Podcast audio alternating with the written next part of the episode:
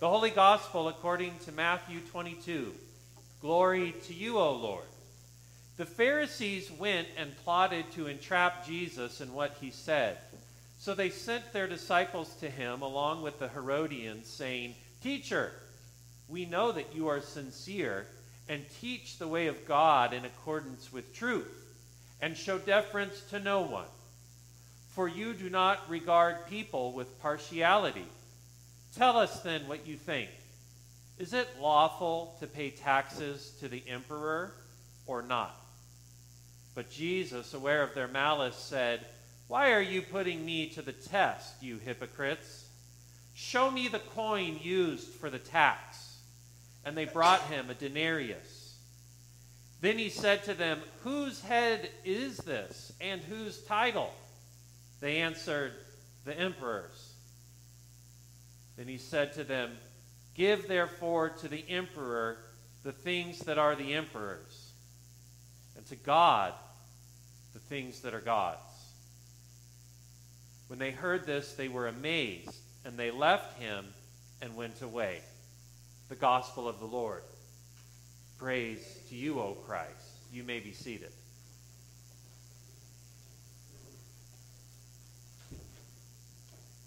I forgot to announce this morning that Alina, our nursery attendant, wasn't able to be here today, and so Jesse Danley is serving as our nursery attendant. Would you put your hand up in the air, Jesse?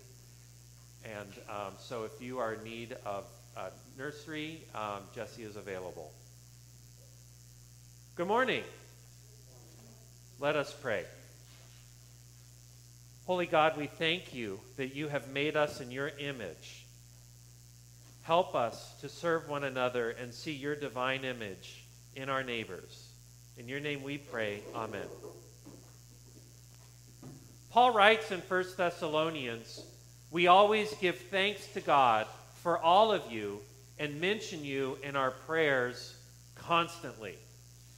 You know, I can really relate to that, what Paul's saying. When I look out and I see all of you and your beautiful faces gathered together for worship, I am thankful for the tremendous sacrifice that you make for your fellow human beings, for creation and for God. Thank you for being people of faith and serving.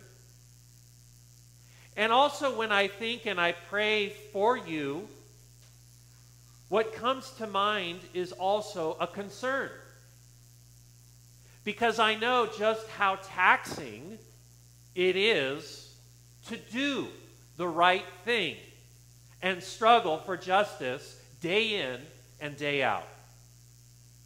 We are up against odds that are not in our favor. And so I get concerned about burnout and exhaustion. Take, for example, our reading this morning from Isaiah chapter 45. That great prophet has a prophecy about, about what God will do in world affairs. According to Isaiah, God says, I make light and create darkness. I make weal and create woe. I do all these things. And then Isaiah goes on to say that God chose Cyrus, the king of Persia, to conquer the Babylonian Empire, including the land of Israel. This is a very sobering reminder that the fate of nations and empires is beyond human control. Accepting this reality might lead us to some sense of grief. Whether it's contemplating history and the rise and fall of nations, or more personally, loss of loved ones. Grief is a natural human emotional response to loss both personal and public. And it is normal to feel the pain of grief. if not despair. I wonder if Jesus ever felt that way, if he grew weary. I think that he must have. In fact, you can sense his weariness this morning in the gospel in Matthew 22 when some of the people tried to put him to the test and trap him. And there were two groups of people that came together to do this. The Pharisees, we could think of as people who were like ultra orthodox Jewish people, following the laws so legalistically.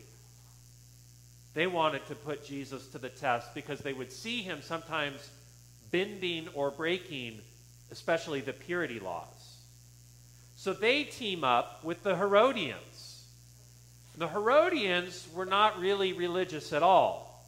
They would be like a political party in control.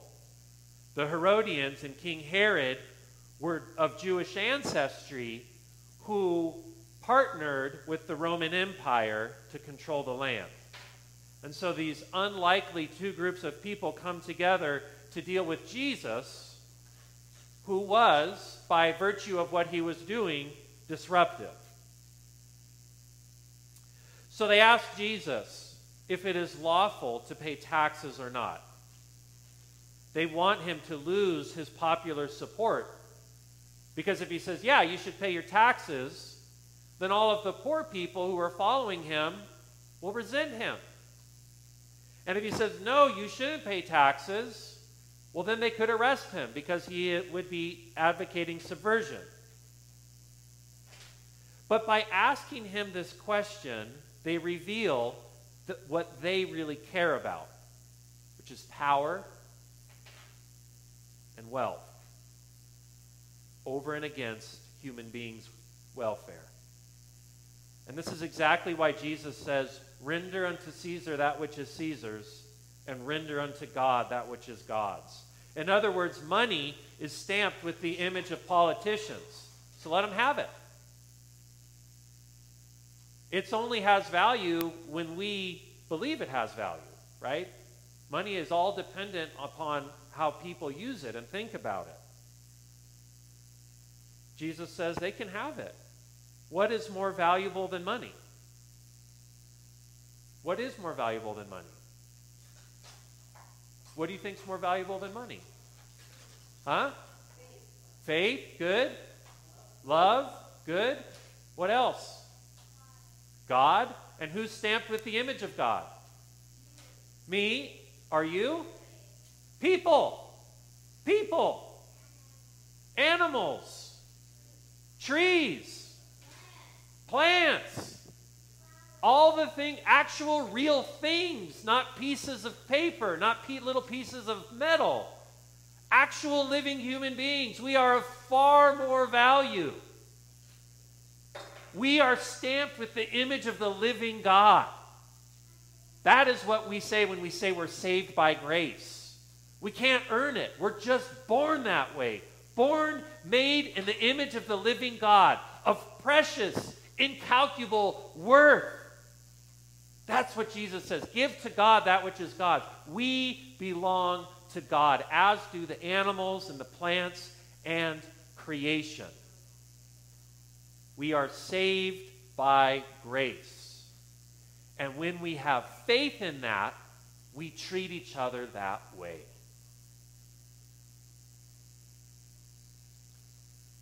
Paul writes in the letter to the Thessalonians saying, celebrating, uplifting the people, saying, You turned to God from idols. You serve a living and true God and we wait for his Son, Jesus from heaven, whom he raised from the dead to rescue us from the wrath that is coming. In other words, when we turn from the love of money and power to loving ourselves and each other, we turn from idols to the living, true God. We who bear the image of God together, we are the body of Christ. And when we wait for Jesus to come back, we are waiting for us, the body of Christ, to live in the kingdom of God here on this earth. This is God's forever home.